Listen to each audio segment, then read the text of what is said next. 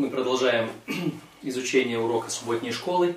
И сейчас мы откладываем наш урочник в сторону и берем священное писание для того, чтобы увидеть, э, что здесь нам говорится э,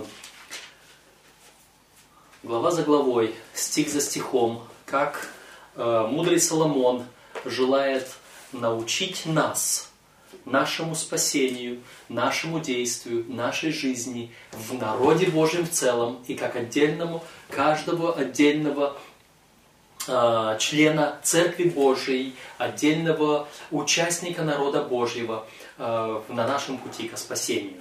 Потому что притчи – это э, часть священного писания, открывающего нам путь к вечности. Итак, как я уже немного сказал на эту тему в первой части, где мы рассматривали урок субботней школы с позиции э, построения нашего урочника по темам, э, я сейчас э, еще раз говорю о том, что да, э, вот, э, вот это эти притчи, которые начались у нас с 10 главы, вот эта вторая часть книги притч с 10 главы и дальше, которые идут, они не просто разбросанные вот так, брошенные крупицы мудрости, мудрые высказывания, которые даже не упорядочены. Но это в целом одна, э, одна тема, которая посвящена Церкви Божьей, народу Божьему, наставлению народа Божьего, э, как обрести вечную мудрость, как обрести Господа и как обрести вечное спасение. Об этом идет речь. С самого начала Соломон, как царь, символизируя собой Бога, обращается к сыну своему, символизируя собой церковь свою, народ свой в целом и каждого человека в отдельности, говорит и учит, как приобрести благо на земле. На земле не на вот этой, а на той земле, которая будет восстановлена, о которой мы читаем в последних двух главах Откровения, о которой мы читали в первых двух главах Бытия. Ту, которую Господь создал для жительства, а не для медленного умирания, что мы имеем сегодня. Итак, э, этих э, следующие три главы, которые у нас есть на эту часть э, для нашего изучения. Это глава 20, 21 и 22. Мы их рассмотрим. И это будут три наших коротких ролика, в которых мы будем просматривать эти главы. Они, здесь мы видим, э, как я уже сказал э, раньше, в целом э, мы увидим, что глава 20, она больше говорит нам Глава 20 говорит нам о э, церкви, о том, э, э, как в этой церкви у нас идет благовестие наше, деятельность наша в церкви, о служении в нашей церкви. Затем 21 глава будет говорить нам о дисциплинарных вопросах в церкви. 22 глава будет говорить опять о том, какова цель нашего служения нашей церкви в целом. Итак, смотрим. Читаем по порядку.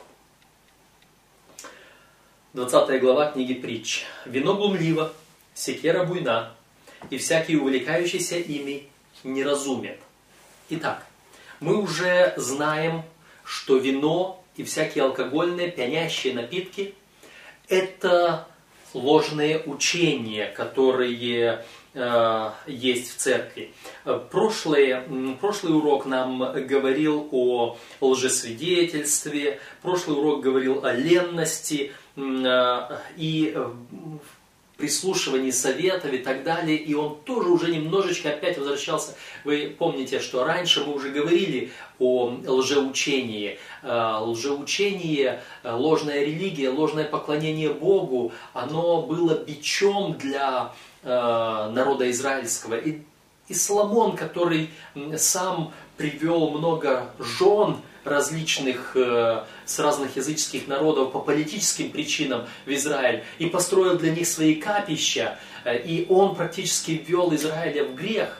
он, понимая все это, научившись на всем этом, он показывал, что вот эти вот многие жены со своими многими религиями, учениями, со своими многими лжеучениями, ложными э, вещами, они одурманивают как вино. И он против этого предостерегал. Это была боль Соломона. Физически его жены, которые сводили его с ума, которые каждая требовала себе свою религию, свой храм, своих жрецов сюда привести. И он сколько мог противостоял этому, но поздно, потому что он, как говорят, выпустил джина из бутылки. Извините, что пользуюсь опять-таки языческими всякими э, высказываниями он понял, почувствовал, что это его вина, и он начал на своем опыте учить своего сына, не делай этого. А, вино глумливо, и секера буйна. Вино и секера, в принципе, и то, и другой алкогольный напиток. Но он показывает, что с одной стороны от, от употребления этого есть глумливость, глупость, э, насмешка, эм, глумление над чем-то, то есть не, неверное отношение. А с другой стороны есть буйство. Пьяный человек какой-то встанет вообще, пойдет спать, а какой-то начинает уже у него руки развязываются, он храбрым становится и лезет в драку. Буйный. И то, и другое наблюдается у тех людей, которые увлекаются ересями, ложными учениями, которые смотрят по сторонам и со всех сторон гребут всякие учения, приводят их сюда и начинают их в церкви распространять. Какие они? Во-первых, они глумливы. Глумливы, они глумлятся над истиной, которая есть в церкви. Они насмехаются, да что вы тут в Троицу еще верите? Да что вы тут, э, с законом Божьим еще что-то делаете? Да вы до сих пор еще 1844 год признаете? Да вы еще то, да вы еще это. Они уже глумятся. Что для вас Елена Уайт что-то еще значит? Да дух пророчества что ли может быть? Это слова, с которыми подходят многие лжеучителя внутри Адвентистской церкви. Я сейчас не говорю к другим деноминациям, не говорю ни к католикам, ни к баптистам, ни к православным, ни к каким-то реформаторам, ни к каким... Я говорю о нас, о нашей церкви, то, что в ней происходит. И здесь, внутри нашей церкви, люди упиваются духовным вином. И буйно ведут себя – Каким образом они буйно себя ведут? Они считают, что они вправе сейчас заявить себе, что я справедливее, я правее, я святее, и поэтому я буду здесь командовать. Я скажу, ты, пастор, не имеешь права говорить, ты там мясо ешь, ты там э, позволяешь, чтобы твоя жена в брюках ходила, э, ты э, делаешь что, ты делаешь все, ты понимаешь так, ты вот так не понимаешь, и все, и я тебя имею право посадить, и я тебя имею право заткнуть рот тебе. Вот как ведут себя эти буйные, опьяневшие от чуждого учения люди. Но всякий, увлекающийся ими, не разумен. И неразумен мы должны понимать в том самом смысле, который мы видим в книге притч. Есть мудрый, который принял Христа в свое сердце, и Христос им руководит, закон Божий, Новый Завет в его сердце записан – а неразумен это тот, не тот, который говорит нет Бога, а тот, который говорит я христианин, но только на словах своих благочестие и христианство выражает, а на самом-то деле в его сердце нет Нового Завета Божьего. И он то или иное не выполняет. Итак, всякий, увлекающийся чуждыми учениями, он не имеет в себе Христа. В частности, по поводу буйства этого. Елена Уайт говорит, есть такое высказывание, что если кто отделяет себя от истины, от веры, и начинает своим человеческим, э, своей человеческой мерой мерять церковь и говорить против церкви, то знайте, не, не говорит через него Господь. То есть первый признак того, что он неразумен, то есть что он не со Христом, что Христос и Бог через него не говорит – это то, что он начинает мерить церковь своими человеческими мерками и осуждать церковь. Это буйство. Это глумление над церковью, над учением церкви. Вот оно что. Итак, вот эта часть, она открывает нам дальше и говорит, э, что получается и как вести себя в таких ситуациях в церкви. Гроза царя как бы рев льва, кто раздражает его, тот грешит против самого себя. Гроза царя, как бы рев льва. Лев ревет где-то там, пока не подходит к жертве. Когда лев подходит к жертве, он не ревет. Он ревет до того, как к жертве подходит. Он предостерегает жертву. Он говорит, я приду, я здесь. Гнев царя, гроза царя, гнев Божий, он сейчас пока предостерегает. Бог не наказывает сиюминутно. Очень редко бывает такое, что человек подойдет и встанет, если я не прав, то сейчас же порази меня Господь. Бывают такие случаи. Есть время от времени мы слышим, что кто-то вот так вот вызов Богу бросит, и Бог отвечает. Но по большей части, э, как в другом месте сказано, не скоро э, суды Божьи происходят. Давайте найдем это место, оно мне сейчас вспомнилось и нравится. Не скоро суды. Э, не скоро совершается суд над худыми делами, и от этого и не страшится сердце сынов человеческих делать злое. Это Екклесиаст 8 глава 11 стих. Господь не сразу тут же уничтожает беззаконника, и поэтому беззаконник бесстрашен. А что мне сделать? А что ты мне можешь сказать? Но кто таким образом раздражает Бога своим поведением, тот грешит против самого себя. Он себе собирает возмездие на последний день. Вот такая ситуация. Но что же нам делать сейчас? Господь не скоро э, такого человека накажет. До последнего дня оставляет. Как Христос говорил э, в притче э, об этих посеянных плевелах, ему говорят, можно мы вы, выдергаем эти плевела. Он говорит, нет, оставь до жатвы, чтобы вместе с этим плевелом ты не выдернул доброе семя. Иногда Господь, а иногда другая притча действует, когда э, виноградарь говорит своему садовнику, говорит, это вот смоковница бесплодная, сруби ее, что она место занимает. А он говорит, нет, давай еще один год потерпи, я попытаюсь что-то сделать, а вдруг она все-таки принесет плод.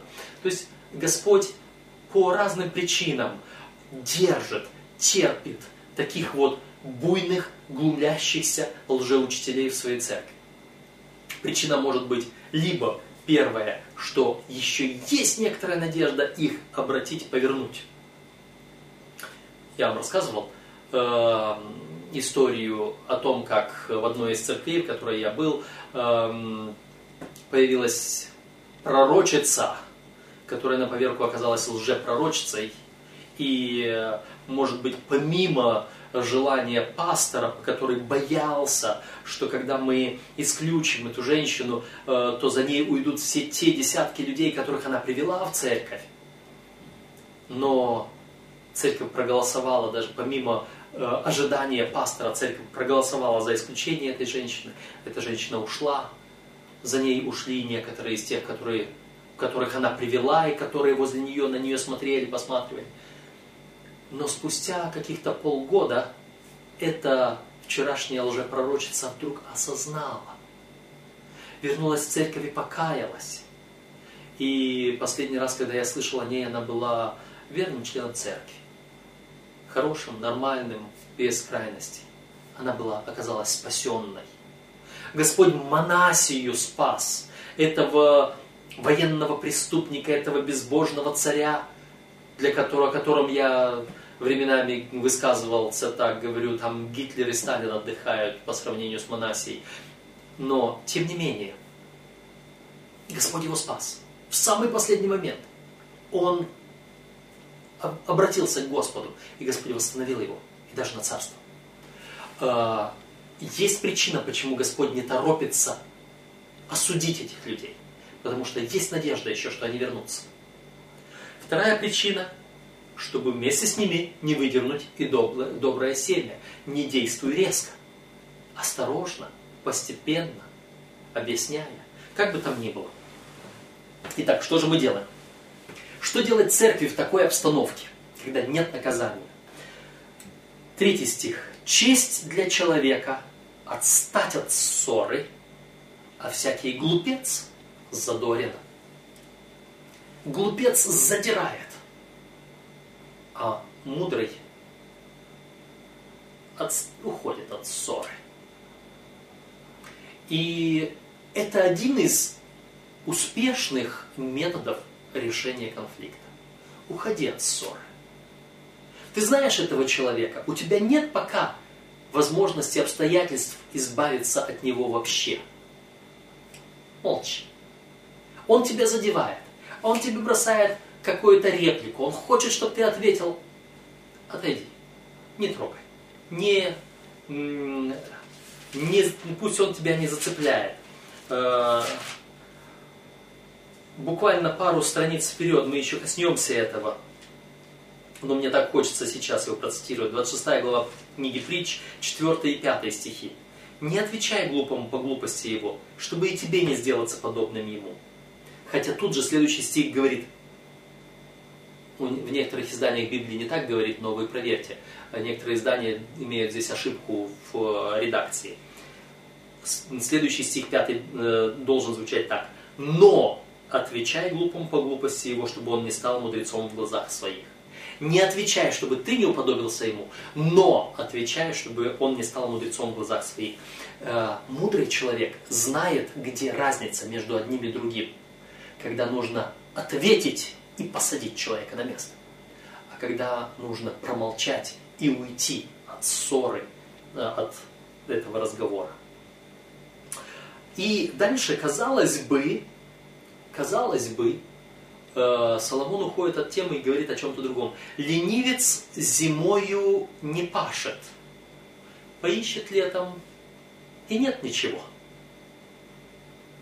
Ленивец зимою не пашет, поищет летом, и нет ничего. Это о чем? Соломон забыл, о чем говорил? Нет, не забыл. Он продолжает говорить о том же самом. Давайте мы будем смотреть и вспоминать, кто такой ленивец. Ленивец это тот, который не совершает свое служение как должно. Пашет, подготавливает почву. Зимою. Что такое зима? Э, когда мы думаем о сельскохозяйственном, земледельческом цикле в Ханаане, в израильском народе, мы смотрим, что от весны до осени у них были праздники, э, были весенние праздники, были летние осенние праздники, они все шли вокруг жатвы. Осенью э, последние празднования, они касались, вот осенью у них начинался гражданский Новый год, и начинался гражданский Новый год в первую очередь с праздника труб, судного дня, который подводил итог всему, а после судного дня через пару дней начинался праздник Кущей, отдыха, где они символизировали этими свою вечную жизнь, вечный отдых. То есть наступало такое некоторое затишье, некоторые отпуска. Вот в это время, в осеннее время праздновались свадьбы, всякие другие праздники и все прочее. И вот здесь, э, после этого, после того, как расслабился, собрав последний урожай прошлого года, и нужно готовиться к следующему году, потому что весенний праздник – это праздник первого снопа, уже в новом году. А как у тебя будет первый сноп, если ты не приготовился и не посеял? А как ты посеешь, если ты почву не приготовил? Итак, ленивец зимою не пашет. Он земною, зимою пляшет, отдыхает поищет летом и нет ничего. Когда у тебя церковь, и в этой церкви есть учение, но в эту церковь забредает лжеучение, зима это тот период времени, когда нету особой активности, зима это тот период времени, когда э, новый, то есть прошлый урожай собран, мы принесли его домой, и теперь можно расслабиться, можно отдохнуть, ешь душа, пей и веселись, много добра лежит на долгие годы у тебя. Когда мы привели человека в церковь, когда мы совершили спасение, крещение этого человека, человек уже здесь в церкви, и мы расслабляемся. Мы не укрепляем вот этого вновь пришедшего в церковь в вере. Нам кажется, что мы сейчас, э, когда есть такое высказывание, приносят ребенка из роддома в свою квартиру, говорят, слушай, мы здесь тебе все предусмотрели, вот, вон там холодильник, вот там стиральная машина, вон там одежда в шкафу, э, вон там деньги в кошельке. В общем, э, занимайся, мы пошли другого рожать. Мы за другим пошли в роддом. И что получится с этим ребенком? Он может быть окружен всем этим богатством, и наполненным холодильником, и наполненным кошельком, и, и всем остальным, но он-то не способен себя пока еще прокормить ленивец, попраздновав, продолжает дальше не заботиться о своем урожае, не заботиться о следующем посеве. И когда наступает лето, время сбора урожая, он смотрит, там ничего нет.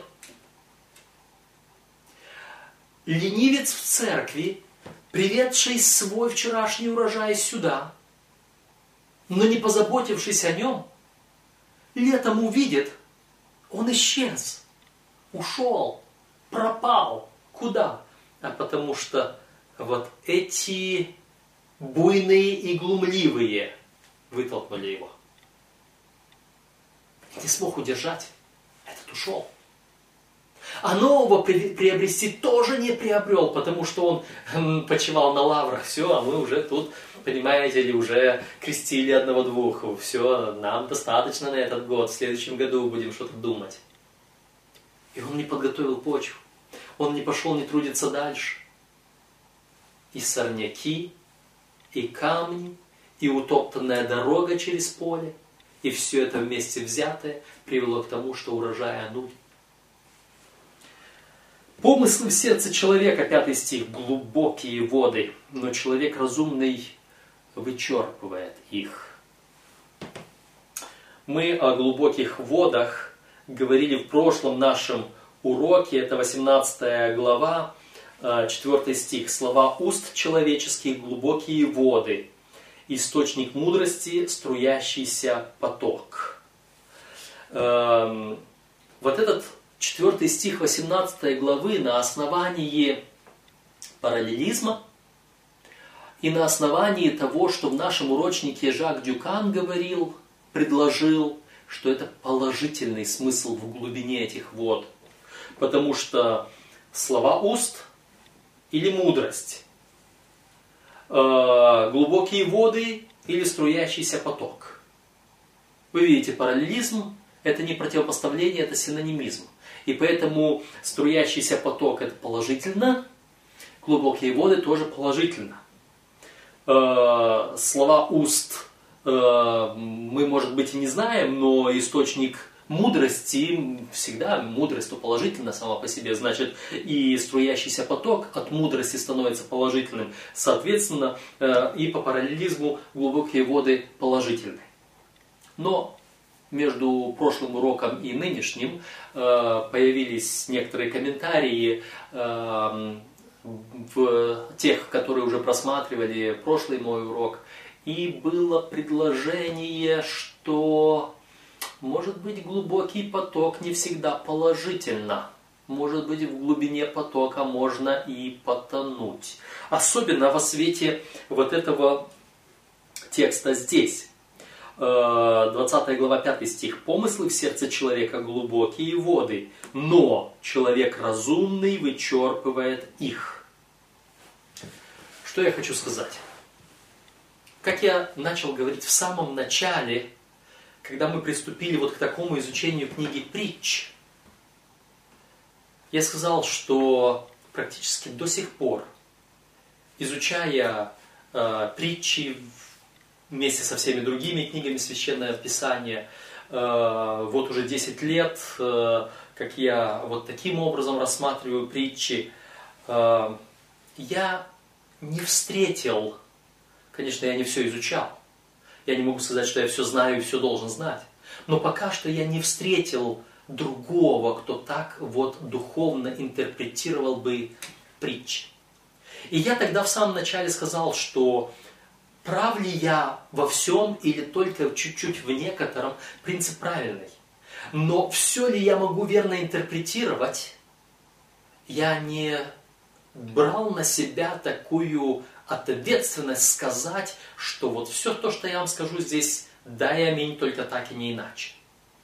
Э, в Священном Писании есть противоречивые смыслы, есть противоположные значения. Князь мира, допустим, это и Христос, и сатана. Эм, или, допустим, утренняя звезда. Это и Христос, и сатана. Утренняя звезда сатана это когда это единица сензари, это Люцифер в других переводах Библии. Это утренняя звезда. Об Христе в Откровении прямо написано «звезда утренняя и ясная». То есть в Священном Писании, я сейчас не буду вспоминать другие места, в Священном Писании есть терминологии, которые прямо противоположны, взаимно исключающие. Да, закваска, допустим. С одной стороны, закваска – это символ греха, а с другой стороны, закваска – это э, символ Царства Божьего. И другие-другие. Э, не будем сейчас об этом говорить. То есть, я хочу сказать, что я могу ошибиться и взять не тот символ и не так его интерпретировать. Я не думаю, что в целом это будет большой проблемой. Почему? Потому что если я открываю сейчас дорогу для такого духовного истолкования книги притч, помните, как было а вот тут же в 18 главе, в 17 стихе, первый в тяжбе своей прав, но приходит соперник его и исследует его. Я не хотел бы сказать, что это тяжба, но хотел бы сказать, что первый, ну, который говорит, он всегда прав, его слушает, но потом приходит его соперник, его конкурент, и проверяет, и исследует. Я первый. По крайней мере, до сих пор я не знаю другого, я первый вот так толкую притчи. Завтра появится другой человек, который скажет, ну ну-ка я истолкую их так же само. И дойдет до какого-то текста и будет говорить, вот юнак Василий говорил вот такое, не согласен с ним, потому что первый, второй, третий, вот смотрите, он был неправ. Слава Богу. Слава Богу, если другой придет и докажет, что я не прав. Итак, вот эти глубокие воды. Мне товарищ написал, здесь кажется, что это отрицательный смысл этих глубоких вод. Может быть и отрицательный смысл. Э, я сейчас не буду пока еще серьезно, четко, точно, определенно говорить. Я продолжаю. Может быть, что я сам просто что-то не учел, не увидел, неправильно истолковал символы и образы из других мест. Может быть, мы что-то другое не учли. А может быть, здесь именно вот такой же самый меняющийся образ. Здесь глубокие воды положительные, а здесь глубокие воды отрицательные. Давайте мы еще раз посмотрим, попытаемся найти э, значение этого текста во свете того, что мы изучаем, потому что мы понимаем, Соломон идет последовательно. Итак, до сих пор Соломон говорил, об этом лжеучении, которое в церкви буйно и глумливо. И эм, э, оно действует, потому что суд Божий на них э, не, не сразу изливается. И поэтому есть один момент – уходи от ссоры, потому что глупец задоры, задорит. Потом мы увидели, что Уходя от ссоры, мы тем не менее должны заботиться о нашем урожае и вчерашнем, и завтрашнем. Потому что это, это лжеучение, это вино бродящееся, оно может увлечь за собою наших неутвержденных в истине членов церкви. Тех, которых мы только что спасли. Или же оно может удержать меня от служения дальше. Оно может Э, вот в этой задорности оно может э, э, так меня увлечь, что я за него ухвачусь, я начну с ним спорить, я начну с ним э, доказывать ему что-то, начну опровергать его. А в это время моя работа стоит. Я не вспахал землю, не приготовился к урожаю и так далее. И что тогда выходит? Давайте смотрим дальше. Итак, ленивец зимой не пашет, поищет летом и нет ничего. Помыслы в сердце человека – глубокие воды. Но человек разумный вычерпывает их. Эм, давайте мы посмотрим сначала на то, что помыслы в сердце человека. Это может быть положительно и отрицательно. Глубокие воды, они нас как-то на мутные, невидимые, непонятные воды подталкивает такое значение. Может быть отрицательно, может быть. Смотрим дальше. Но человек разумный вычерпывает их. Разумный человек – это кто? И вот здесь, о разумном человеке, мы думаем о том же самом, как и о мудром человеке. Мудрый и разумный, они идут как бы немного синонимами. Тот, который принимает мудрость и принимает разум. Вот этот разумный человек, он вычерпывает эти воды из сердца. И самое главное, куда он их вычерпывает и зачем? Вычерпывать можно, доставать воду из лодки. Вода должна быть не внутри лодки, а снаружи лодки. И если какая-то буря забросила лодку вот сюда, то нужно воду из лодки выбросить. Эта вода мешает лодке. Ее нужно вычерпнуть и выбросить. Но вычерпывают еще воду из колодца – э, слово «вычерпывает», оно в стиле русского текста сейчас оно как бы «вы» и наружу, и выбрасывают. Но из колодца я достаю воду тоже наружу для употребления своего. Я черпаю воду из колодца для себя. И вот здесь я умышленно сейчас не буду поднимать оригинальные тексты, чтобы смотреть, как в оригинале. Почему? Потому что э, я верю, что, так как говорит нам Дух Пророчества, что любой перевод Библии достаточен для того, чтобы понять в нем истину. Когда мы сравниваем с другими переводами другие тексты, то мы, мы уже однажды сравнили с э, новым переводом э, из Заокского института перевода Библии имени Михаила Петровича Кулакова, и у них некоторые тексты звучали прямо противоположно. И такое случается, такое бывает и чтобы мы не прыгали туда-сюда. Вот мне нравится больше вот этот текст больше в этом переводе, этот текст больше в этом переводе, вот это я возьму оттуда, это я возьму оттуда. Мы даем Библию в руки человеку, мы берем Библию в руки свои. Мы ее берем на своем родном языке. И мы верим, что Господь, который руководил подготовкой этой Библии, Он руководил этим текстом, который здесь есть.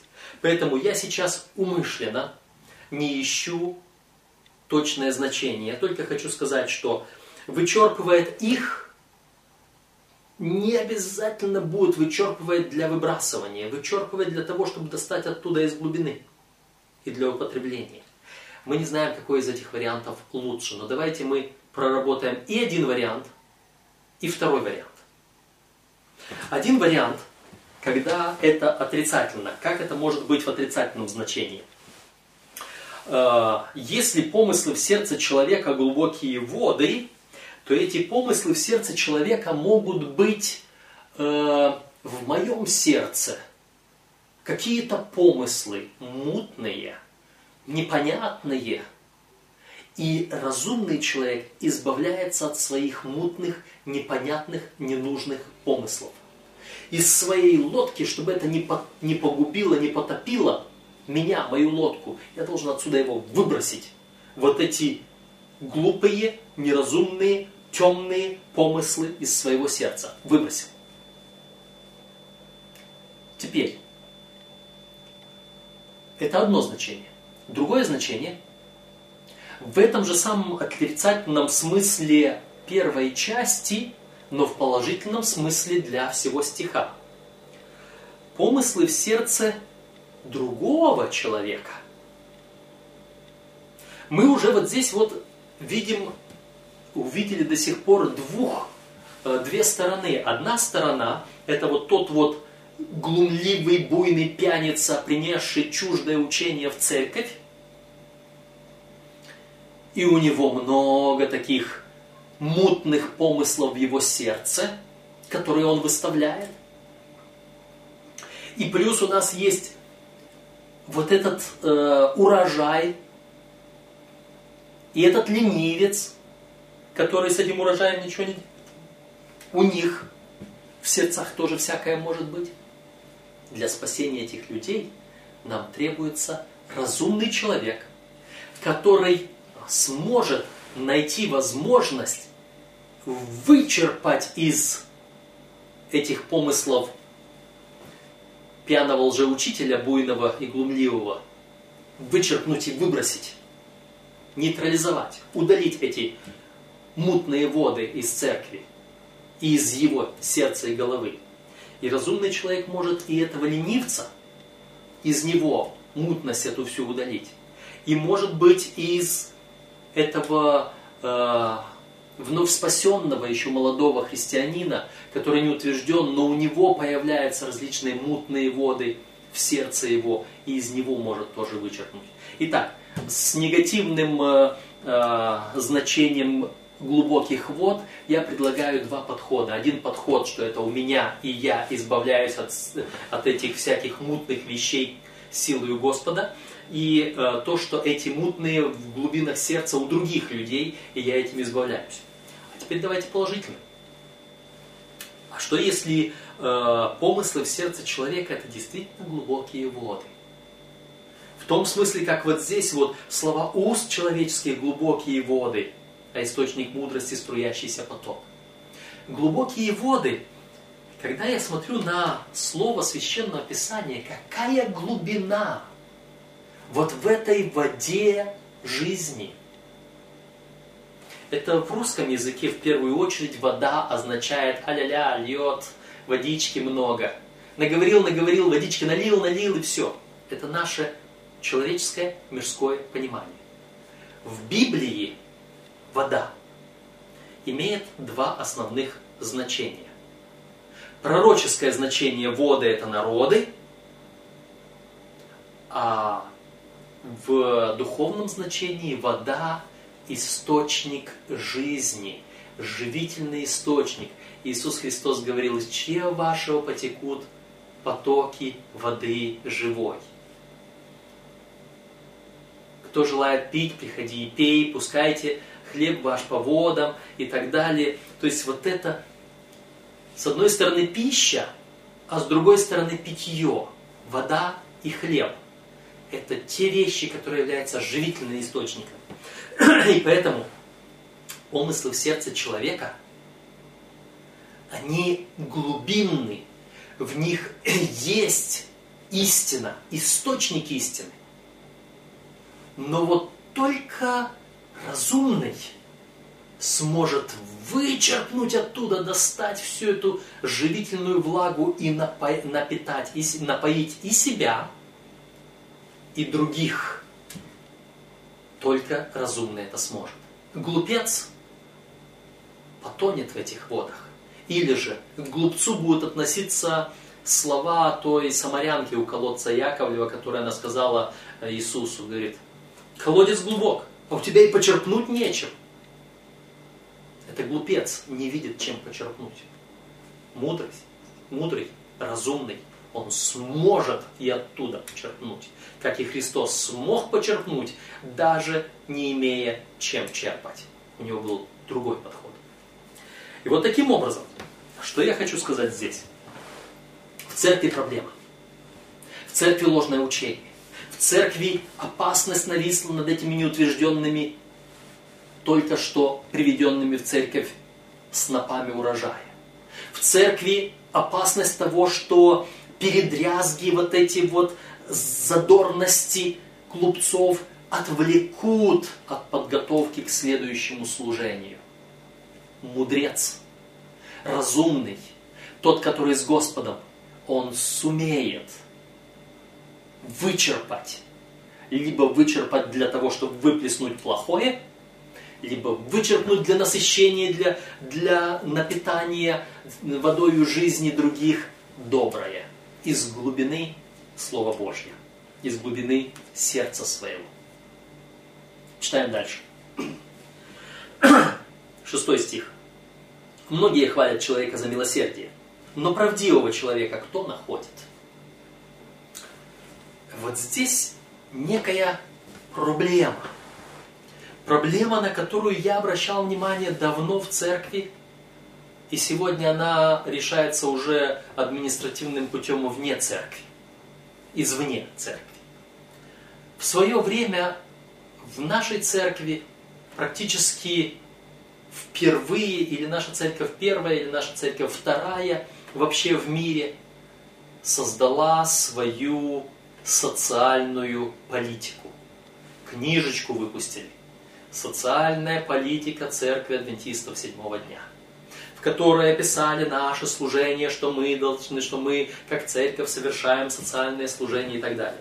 Прекрасная книжка, которая открывала путь во многие административные учреждения, ко многие места в обществе и так далее. Мы говорили, вот кто мы, вот какая мы церковь. Мы служим людям. Знаете, э, последние изменения, последние законодательства, которые мы имеем в отношении церкви, начиная с сентября, по-моему, прошлого года, 2014 года, они поставили церковь, повернули церковь в другую сторону. Мы не для благотворительности. Церковь – это не та организация, которая занимается благотворительностью. Церковь совершает спасение человека. В духе пророчества давно было написано, всегда было написано. Никакая благотворительность, ни медицинская, ни какая-то другая материальная, если она не совершается для спасения человека, она напрасна. Любая благотворительность ради благотворительности, она пуста. Мы делаем чужое дело. Спасать больного – дело врача, дело больницы. Не дело верующего только потому, что он член церкви. Нет, ну если я врач, то это мое дело. Если я работаю в больнице, это мое дело. Но если я пастор в церкви, то мое дело спасать от греха. Конечно, Иисус Христос так поступал. Иисус Христос пример этот для нас, э, и Он учил нас э, своим примером, что сначала удовлетвори нужду человека насущную, физическую, Нужно исцелить, исцели, нужно накормить, накорми, нужно еще помочь, помочь, помоги. Но потом непременно, а иногда даже в процессе, а иногда перед этим он говорил, веруешь ли? По вере вашей да будет вам. А еще говорил, прощаются тебе грехи твои, иди и впредь не греши. Спасение от греха. Первая и последняя задача Иисуса Христа. Спасение от греха. Первая и последняя задача нашей церкви. Если мы совершаем благотворительность ради благотворительности, а не ради того, чтобы этого человека благотворительностью обратить его внимание на Господа, грош цена нашему церковному служению. Грош цена нашему церковному служению если мы только занимаемся благотворительностью ради благотворительности. И вот здесь написано, многие хвалят человека за милосердие, но правдивого человека кто находит? Кто праведность проповедует в этом, в этой благотворительности, в этом милосердии? Праведность. Вот это на первом месте, вот это ради чего мы здесь на земле. Иисус Христос мог бы э, совершенное царство устроить на земле и сказать, мы здесь установим, мы научим, мы наделим силой э, всех последователей, чтобы они все без исключения могли исцелить все без исключения болезни. Чтобы не было больше больных здесь на земле. Иисус Христос мог бы это сделать, но Он этого не сделал. Он хотел, чтобы проповедано было Евангелие Царствия по всему миру, по свидетельству всем народам, и тогда придет конец. А после того, как придет конец, тогда будет установлено вечное Царство Иисуса Христа, где не будет ни болезни, ни смерти, ничего. Там не будет уже ни нищих, ни богатых. Там не будет уже ни каких-то князей, ни каких-то других. Там будут все одно во Христе Иисусе. Вот цель Иисуса Христа. Вот цель. Поэтому этот пункт, многие хвалят человека за милосердие, но правдивого человека кто находит, это то, э, что является основной, показывает основную задачу нашего служения. Дальше. Праведник ходит в своей непорочности. Блаженны дети его после него. А, когда речь идет о праведнике, мы продолжаем здесь смотреть, мы уже о праведнике много говорили, мы начали с этого э, пьяного глупца, буйного. Это был не праведник. А вот здесь правдивый человек, праведник, он постоянно должен быть непорочен, и тогда его дети будут блаженны. Кто дети этого праведника? Речь не идет о моей семье, речь идет о моей церкви. И дети в церкви – это в первую очередь те, которых церковь только-только приобретает. И вот если я, это тот самый, о котором мы говорили, которого ленивец упускает. Если над ним не потрудится, то летом уже его не будет. Вот эти дети у праведника – они блаженны, потому что праведник не порочит, потому что праведник все делает по правде. И поэтому те, которых э, праведник приобретает, они э, будут блаженны э, в...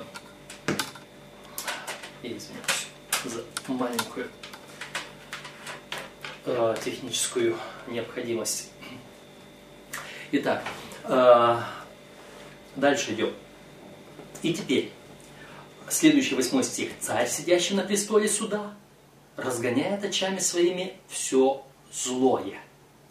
Гроза царя, как бы рев льва. Кто раздражает его, тот грешит против самого себя. Это второй стих. И мы сказали, что это относится к будущему. И что вроде бы как до сих пор пока еще Бог не действует. Но восьмой стих говорит, царь, сидящий на престоле суда, где сидит царь, где Господь? Господь судит. Суд весь отдан Господу. И он своими очами разгоняет все злое. Он только смотрит, и то, что он видит, от очей его зло укрывается. Если только мы обращаем внимание на очи Господа, если только мы показываем Господа вот там, на престоле суда, то вот этим от этого зло уходит. Апостол Иуда говорит в том числе и то, что одних страхом спасаете, другим будете милостивы с рассмотрением.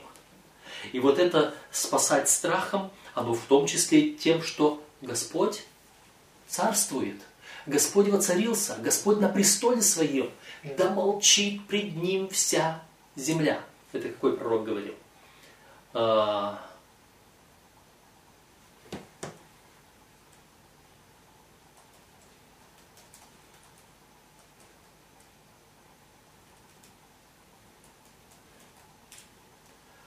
А, Господь во святом храме своем, да молчит вся земля пред лицом Его. Авакум 2 глава 20 стих. Господь смотрит, Господь в святом храме своем, если Он там присутствует, то одно Его присутствие, один Его взгляд. А взгляд Его пронзает душу, пронзает сердце. Он посмотрит, и все понятно. Как непорочный человек смотрит на виновного, а виновный укрывает свои глаза пытается куда-то спрятаться, уйти, убежать. Так, когда Господь в храме своем поставлен, как сидящий на престоле сюда, и Он своим испытывающим взором заставит замолчать нечестивого, злого. Что нужно сделать, чтобы избежать ссоры? Что нужно сделать, чтобы убрать вот этих глумливых и буйных лжеучителей из церкви? Нужно проповедовать в церкви Бога судящего. Наступил час суда его. Это та трехангельская весть для нас, для нашей церкви сегодня. В нашей церкви есть одна основополагающая весть, истина, доктрина, которая отличает адвентист седьмого дня от всех остальных. Ни у кого другого этой вести нет. И половина ересей, которые входят в нашу церковь, они направлены против этой доктрины.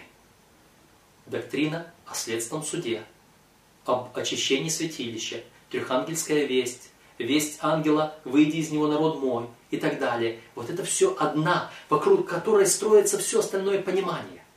Вот это доктрина о служении Христа в небесном святилище, во святом святых, служение суда, очищение святилища. Если вы хотите, чтобы в вашей общине, в вашей церкви вот эти глумливые и буйные не смогли никого не зацеплять, э, не, не, за, не за, подзадоривать на споры, чтобы они не смогли никого не увести, чтобы вычерпнуть из их сердец глубинные мутные воды, чтобы поддержать и напитать чистой живой водой всех нуждающихся в вашей церкви, и молодых, и старых, нужно одно. Поставьте Бога на престол Его во святом храме Его, как судью. Говорите об этом, учите об этом. Трехангельская весть. Вот ответ на всякие ереси и лжеучения, буйные и глумливые. Девятый стих. Кто может сказать, я очистил мое сердце и я чист от греха моего? Кто может сказать, что я чист, я очистил? Бог очищает. 1 Иоанна, первое послание Иоанна, первая глава говорит, дважды повторяет, что мы, когда ходим во свете, то кровь Иисуса Христа очищает нас от всякого греха, но тут же написано, если кто говорит, что он без греха, тот лжец. Господь нас очищает, прощает, но если мы говорим, что, что мы не согрешили, то мы лжецы. То есть, если я, даже придя на Голгофу, к Иисусу Христу, подчинюсь Ему, на Голгофе Голговская струя меня очистит, и я говорю, все, я чист, как только я сказал, что я чист, я лжец. В духе пророчества есть слова, которые говорят, в тот момент, когда человек произнес о себе, даже подумал в мыслях своих, что он избавлен от греха, в этот момент он согрешил. И в этот момент он потерял Христа. И он засвидетельствовал о том, что Христа в нем нет. Э, таким образом, а вторая глава э, первого послания начинается со слов «Но если кто согрешит, то мы имеем Христа ходатая праведника, Он есть умилостивление за грехи наши». То есть, как бороться с грехом?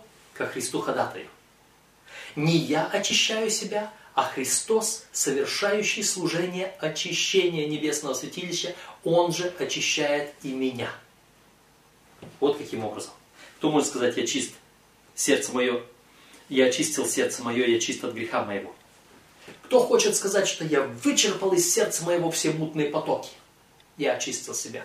Разумный скажет, что это сделал для меня Господь. Десятый стих. Не одинаковые весы, не одинаковая мера, то и другое мерзость пред Господом. Что значит не одинаковые весы, не одинаковая мера? В церкви. Это не одинаковый подход к разным людям. К одному так, к другому сяк. Когда мы начинаем лицемерить среди людей, этому что-то позволяем, этому не позволяем, этому говорим, этому не говорим, этого спасаем, этого не спасаем. И то, и другое – это мерзость пред Господом. Можно узнать даже отрока по занятиям его, чисто ли и правильно ли будет его поведение. Кто отрок в церкви? Отрок в церкви – это тот, которого мы вчера привели. Вчерашний крещенный, он еще отрок, он еще младенец. Его, его еще нужно питать молоком. Он чуть-чуть уже встал на ноги. Дальше, чем он занимается. Он уже, отрок уже сам питается. Мы младенца питаем молоком. Судя по времени, вам надлежит быть уже... Апостол Павел говорил Коринфянам, что судя э, по времени им надлежит быть учителями, а их еще нужно питать мягкой пищей. Отрок, давайте посмотрим на отрока чем занимается вот этот, который уже определенное время в церкви. Что он изучает, чем он питается, чем он занимается, чем он насыщается, на что он фокусируется. И мы уже сможем увидеть его будущее. Если он за этими пьяницами улепетывает, если он с их задор перехватывает, если он с лентяями дружит, естественно, нет. А если он в глубинах источника жизни, воды живой, черпает оттуда истину, значит, таково будет его будущее поведение. 12 стих. Ухо слышащее и глаз видящий, и то и другое создал Господь. Глаз видящий, ухо слышащее. Эм, в Откровении Иоанна сказано, блажен читающий и слушающие слова пророчества книги сей. Э, Иисус Христос говорил притчами. Для чего? Потому что одни очами будут смотреть и не увидят, ушами будут слышать и не услышат, и не уразумеют, и чтобы их Господь не спас. А вы это видите и слышите. И то, и другое создал Господь для чего? Э, первое послание Иоанна, которое мы уже вспоминали, в самом начале Иоанн говорит о том, что мы видели и слышали, и что связали руки наши о слове истины. Он свидетельствовал. Он говорил, он свидетельствовал об этом. И то, и другое Бог создал для того, чтобы мы могли познавать, учиться, питаться Словом Божьим – глаз и ухо – это для Слова Божьего, для изучения Слова Божьего. Глаз, если я читаю, ухо, если я слушаю его. И то, и другое создал Господь. 13 стих. «Не люби спать, чтобы тебе не ободнеть. Держи открытыми глаза твои, и будешь досыта есть хлеб». К чему это? Это к тому же самому. Ленивец зимой не пашет. Не люби спать, не будь ленивцем, потому что обеднеешь, потому что ты не сможешь приобретать других не сможешь приобретать спасение, потому что ленность ты не сможешь вычерпывать, потому что ты лентяй, вычерпывать вот этой вот э, воды жизни. Держи открытыми глаза твои, открытыми глаза, и будешь досыта есть хлеб твой. Иисус Христос – это хлеб жизни, это духовная пища. Если твои глаза будут открыты к Слову Божьему, то ты будешь досыта питаться ими. 14 стих. Дурно, дурно, говорит покупатель, а когда отойдет, хвалится. А, есть золото и много жемчуга, но драгоценная утварь. Уста разумные. Дурно, дурно, говорит покупатель, а когда отойдет, хвалится. Так торгуются на рынке многие люди. Приходят и избавляет цену. С чего? То, что ему нравится. Подходит, про себя думает, хороший товар – Говорит, ну слушай, ну в этом товаре вот и там не то, и там пятнышко, и там прижато, и то маленькое, и то кривое. Дай подешевле. И он так его в этих глазах дурно представил, что тот уже вынужден был отдать подешевле. И он купил подешевле за бесценок, а потом хвалится. Хм, я приобрел. Что это означает? А это означает, что некоторые трудятся вот так на Ниве Божьей. И такими трудящимися два человека. Пьяница, глумливый и буйный, и ленивый. ленивый. Рассмотрим одного и другого. Глумливый и буйный, он глумится. Плохо, не то, вот не нравится, и то, не то, и все несет. И вот этот вот глумящийся лжеучитель, начинает продавать свой товар, обменивать его, покупает себе слушающих его. И он начинает говорить, как плохо здесь в церкви. И как за собой уведет своих последователей, хвалится. А, от вас ушли, не удержали, вот оно, какое я. Или тот, который лентяй, ему надо же потом все-таки немножечко показать, что он трудится как-то. И он давай быстренько выполнять свою работу благовестия ложью. И начинает подвохами, посулами, разными, одно и другое, третье. И он начинает врать, привирать, а может кого-то даже за деньги в церковь тянуть, договариваясь, давай, я тебе там подплачу, ты, ты придешь, ты, ты крестишься, мне будет хорошо, а потом какая разница, что будет и как там будет. Мало ли, так или иначе. дурно-дурно, говорит покупатель, а когда отойдет, хвалится. То есть его покупка нечестна, его труд нечестен. И поэтому есть золото и много жемчуга. Но драгоценная утварь уста разумные. Уста – это благовестие, разум – это Христос. Разумные уста, благовествующие уста, они по-настоящему драгоценны. Это не будет метание бисера перед свиньями, это не будет разбрасывание жемчуга на попрание псам, как в других местах тексты говорят об этом. Есть золото и есть много жемчуга.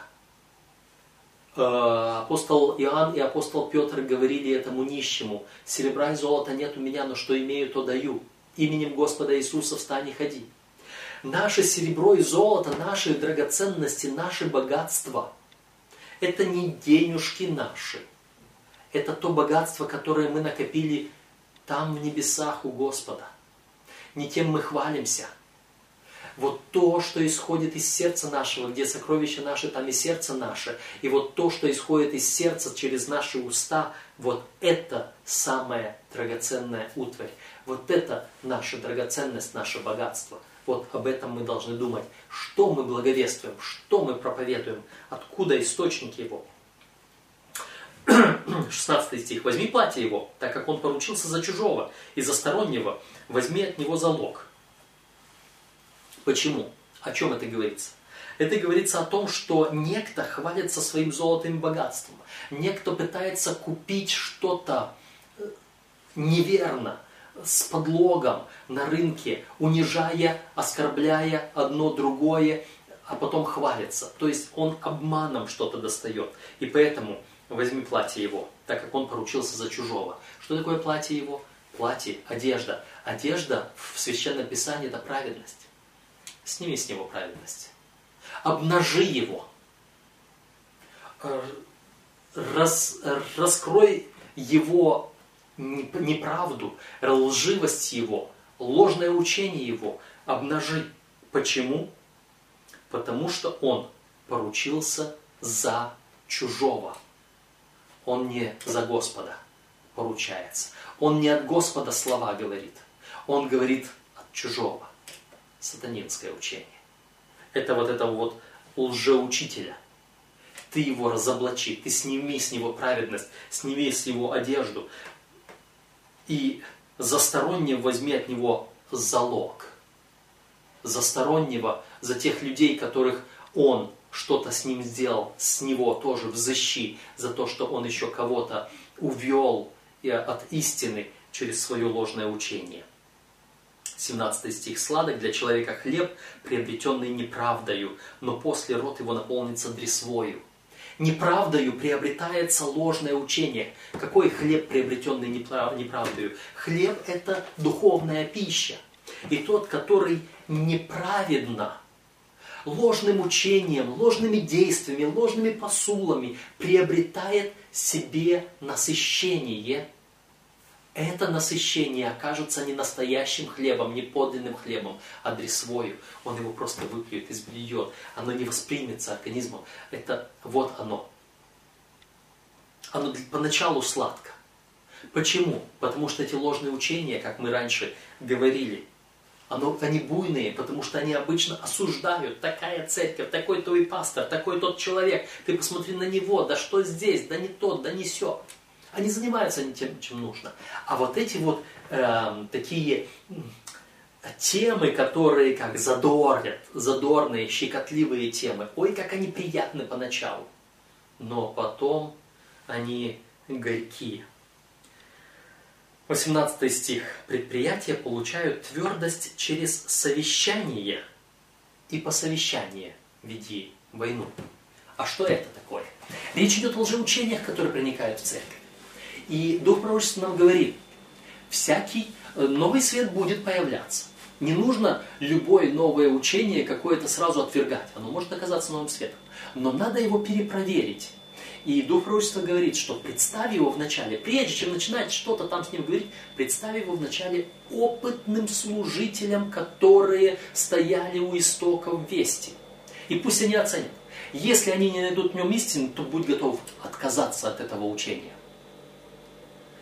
Поэтому предприятия получат твердость через совещание, через обсуждение, через проверку.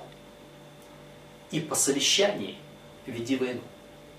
Если посовещались, увидели, проверили и не нашли истины в представленном учении, когда это уже все исследовано, когда все это испытано, тогда занимайся вот тем, чем. Возьми платье его, так как он поручился за чужого, и с него взыщи залог за стороннего. Тогда разоблачай его, тогда его э, показывая перед всеми ложь его учения, э, то, что он поступает неверно. Вот что нужно делать. Но это нужно делать только после совещания, полного исследования, проверки, чтобы ты не выдернул вместе с плевелом и истинное зерно.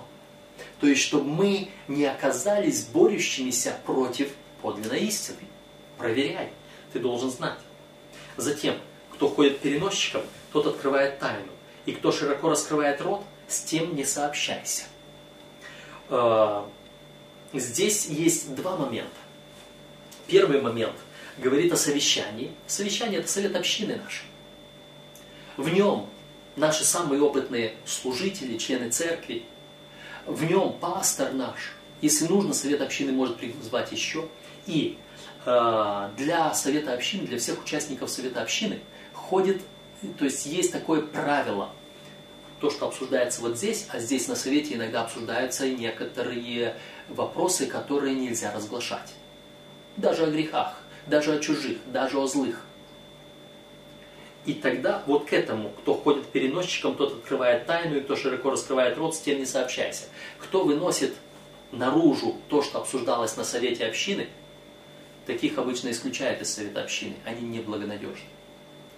С другой стороны, с другой стороны, кто ходит переносчиком э, и открывает тайну и широко раскрывает рот, с тем не сообщайся, это может относиться и к тем, которые сейчас э, ходят переносчиком тех ложных учений, которые э, они услышали. И особенно в этих ложных учениях те, которые буйно говорят – всякое ложное учение, ну не сто процентов, но будем говорить так, большинство ложных учений приходят в церковь на крыльях осуждения служителей, осуждения Церкви Божьей.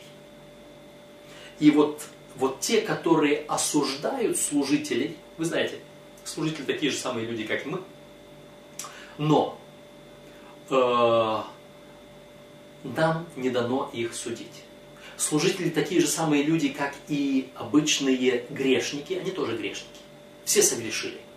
В уроке субботней школы, когда мы говорили о том, что Бог всех сотворил, и все э, грешники, вот это то, что нас уравнивает, мы все одинаковые.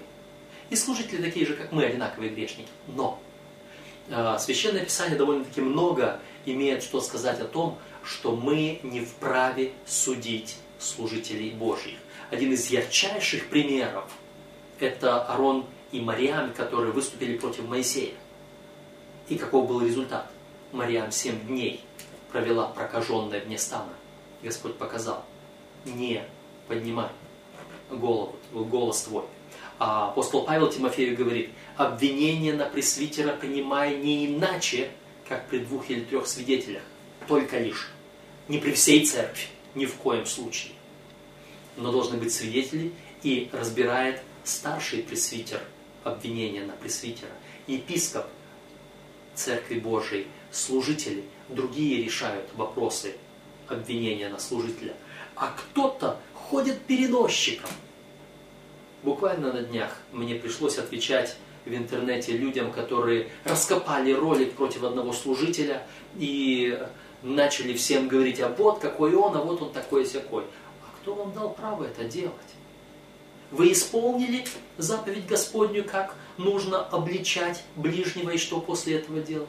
Пойди и обличи между тобою и им одним. И точка, все. Если он послушал, ты спас и закрыл, и никто больше не знает, что там было, какой грех он совершил. Потому что Бог в Библии в священном, и в духе пророчества, в священном писании и в духе пророчества, он выступает как тот, который прячет, бережет честь грешника. Я это недавно говорил, но сейчас прям буквально не вспомню, где я говорил это э, в уроке субботней школы или же э, в других э, проповедях, лекциях, уроках, которые я записываю, поэтому повторюсь. Иисус Христос, когда к Нему привели взятую в и когда Он сказал, кто из вас без греха первый бросит в нее камень, и когда Он стал писать на песке грехи тех людей, которые привели ее, он, написано, сказано в Писании, наклонился низко и писал. Писал так, чтобы те, кто у него за спиной стоят, кто были с ним, ученики его даже, не могли прочитать, что он писал. И только те, кому он это делал, они подходили, читали, будучи осуждаемы совестью, молча уходили. И таких примеров много в Писании. Э, как Господь таит, э, таит э, вину грешника. Еще один яркий пример. Иуда. Написано в одном месте, что Иуда носил ящик, потому что был вор. И он из этого ящика брал себе иногда денежку. Э, Христос знал об этом? Знал. А почему он доверил ящик Иуде? Хороший вопрос. Христос знал, что Иуда будет предателем? Знал.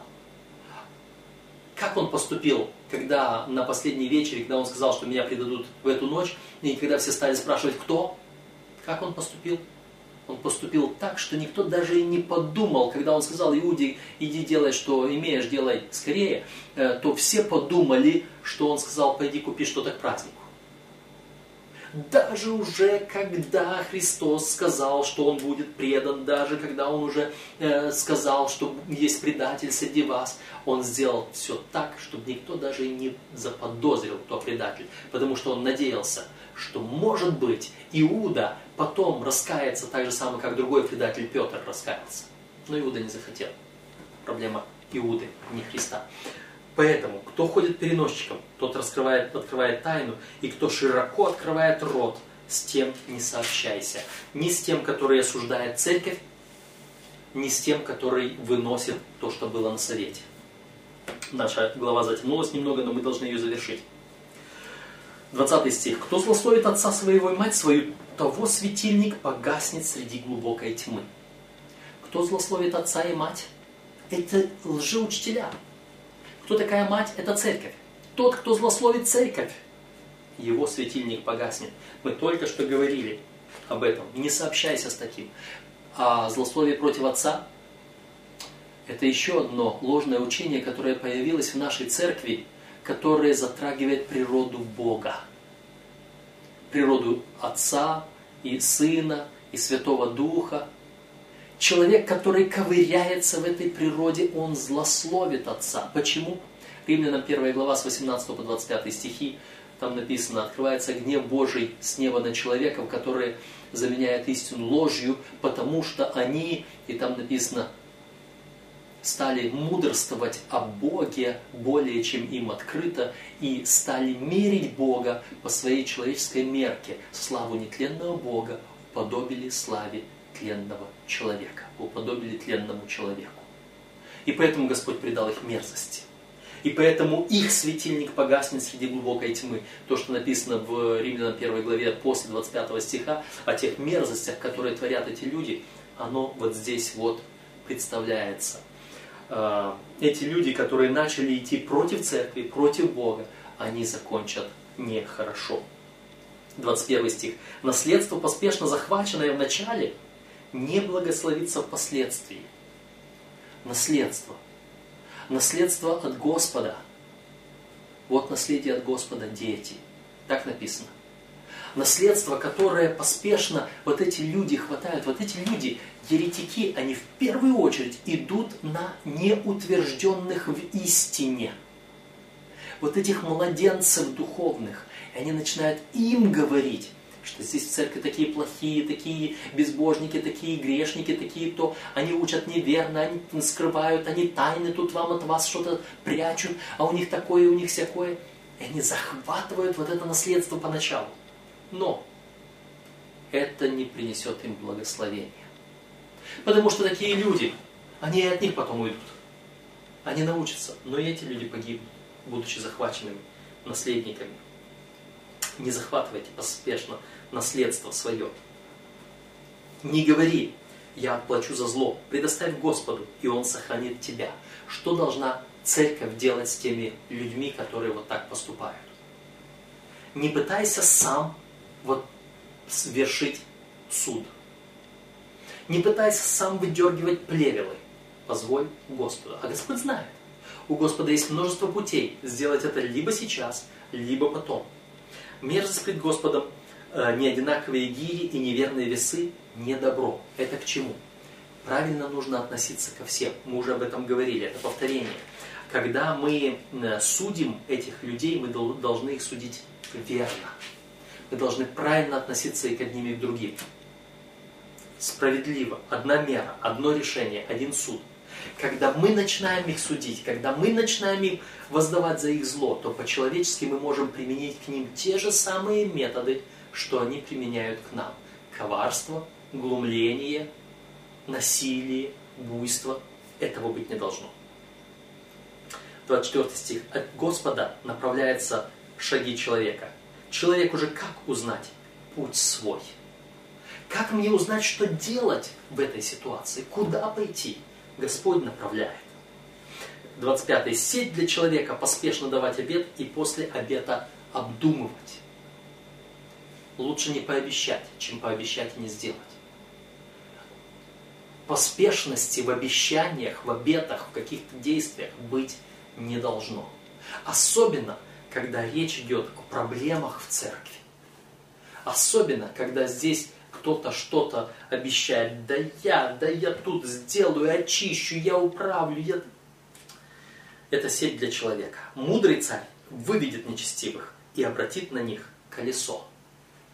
Э, мудрый царь Э, когда мы говорим о царе, вот смотрите, э, да, это дальше будет, в 21 главе 1 стих. «Сердце царя в руке Господа, как поток вот, куда захочет, он направляет путь его». Когда мы говорим о царе просто, то царь – это наш Господь. Когда о царе мы говорим вместе с Господом, Господь царя направляет, то царем является руководитель э, церкви, руководитель, служитель. Э, теперь, мудрый царь выведет нечестивых. Мудрый руководитель церкви, он выведет нечестивых из церкви своей и обратит на них колесо. А что такое колесо? А колесо в данном случае, подождите, я прошу прощения, я прочитал неверное слово, выведет. Мудрый царь выведет нечестивых вывеет и обратит на них колесо. А, здесь э, речь идет об э, просеивании пшеницы. А, о том, что э, сначала, вот, когда собирают урожаи зерновых, пшеница или другие зерновые злаки, то есть шелуха. И для того, чтобы шелуху отделить от зерна, от чистого, мякина, еще по-другому она в Священном Писании называется, чтобы мякину удалить, то производится вывеивание. Подбрасывается на ветер, ветер уносит все легкое, а тяжелое зерно падает вниз. То есть подбрасывают э, это зерно, тяжелое зерно падает, ветер уносит всю мекину. Но для того, чтобы это было сделано, нужно вначале по этому э, по этой пшенице провести молотильное колесо. Колесо с такими зубьями, оно разбивает эту мякину, разбивает, шелушит э, зерна, э, обламывает, зерно отрывает от того места, где оно сидит в этой, в этой своей шелухе. Вот это молотильное колесо. Так вот, мудрый царь вывеет нечестивых и обратит на них колесо.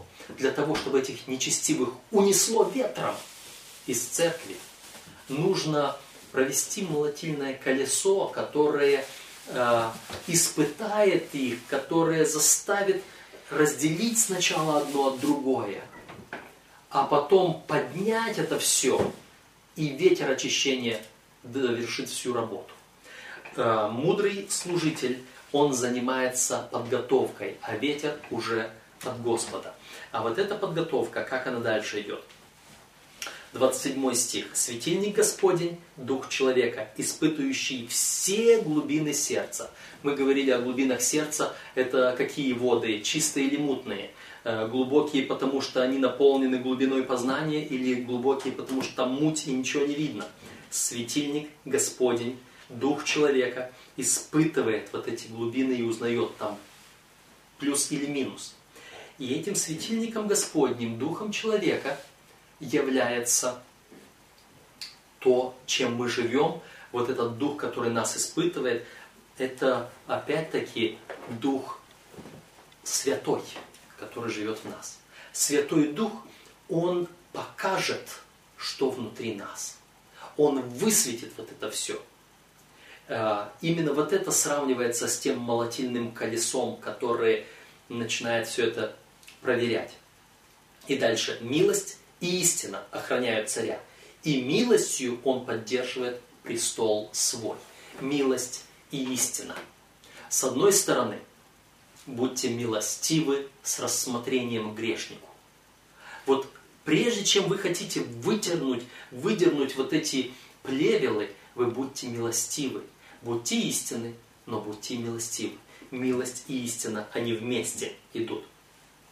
Слава юношей, сила их, а украшение стариков, седина, раны от побоев, врачевство против зла и удары, проникающие во внутренности чрева. А, каким образом мы можем увидеть, что у нас в нашей церкви и сильные юноши, и седые старики, Каким образом наша церковь будет полна этими и другими, те, которые от юности и до старости, наставь юношу в начале пути, и он не, не уклонится от него, э, пока и не состарится. Вот откуда они у нас будут, если у нас мудрый царь, мудрый руководитель. И он иногда а, раны от побоев, врачевство против зла. Он иногда допускает и определенные раны от побоев – проникающие даже во внутренность чрева, которые доходят до нашего внутренности чрева. В чреве переваривается слово истины, то есть те, э, которые достигаются словом, пережеванным, обличающим, увещевающим и э, проверяющим, насколько там истина или ложно то учение, о котором мы говорим. Итак, вот эти последние несколько стихов о мудром царе э, и об этих э, милости и истине, об этой славе стариков и юношей, и об этих ранах и побоях, это уже э, начало как бы другой части того, что в 21 главе. На этом мы сейчас закончим и продолжим следующую нашу часть, разбор 21 главы.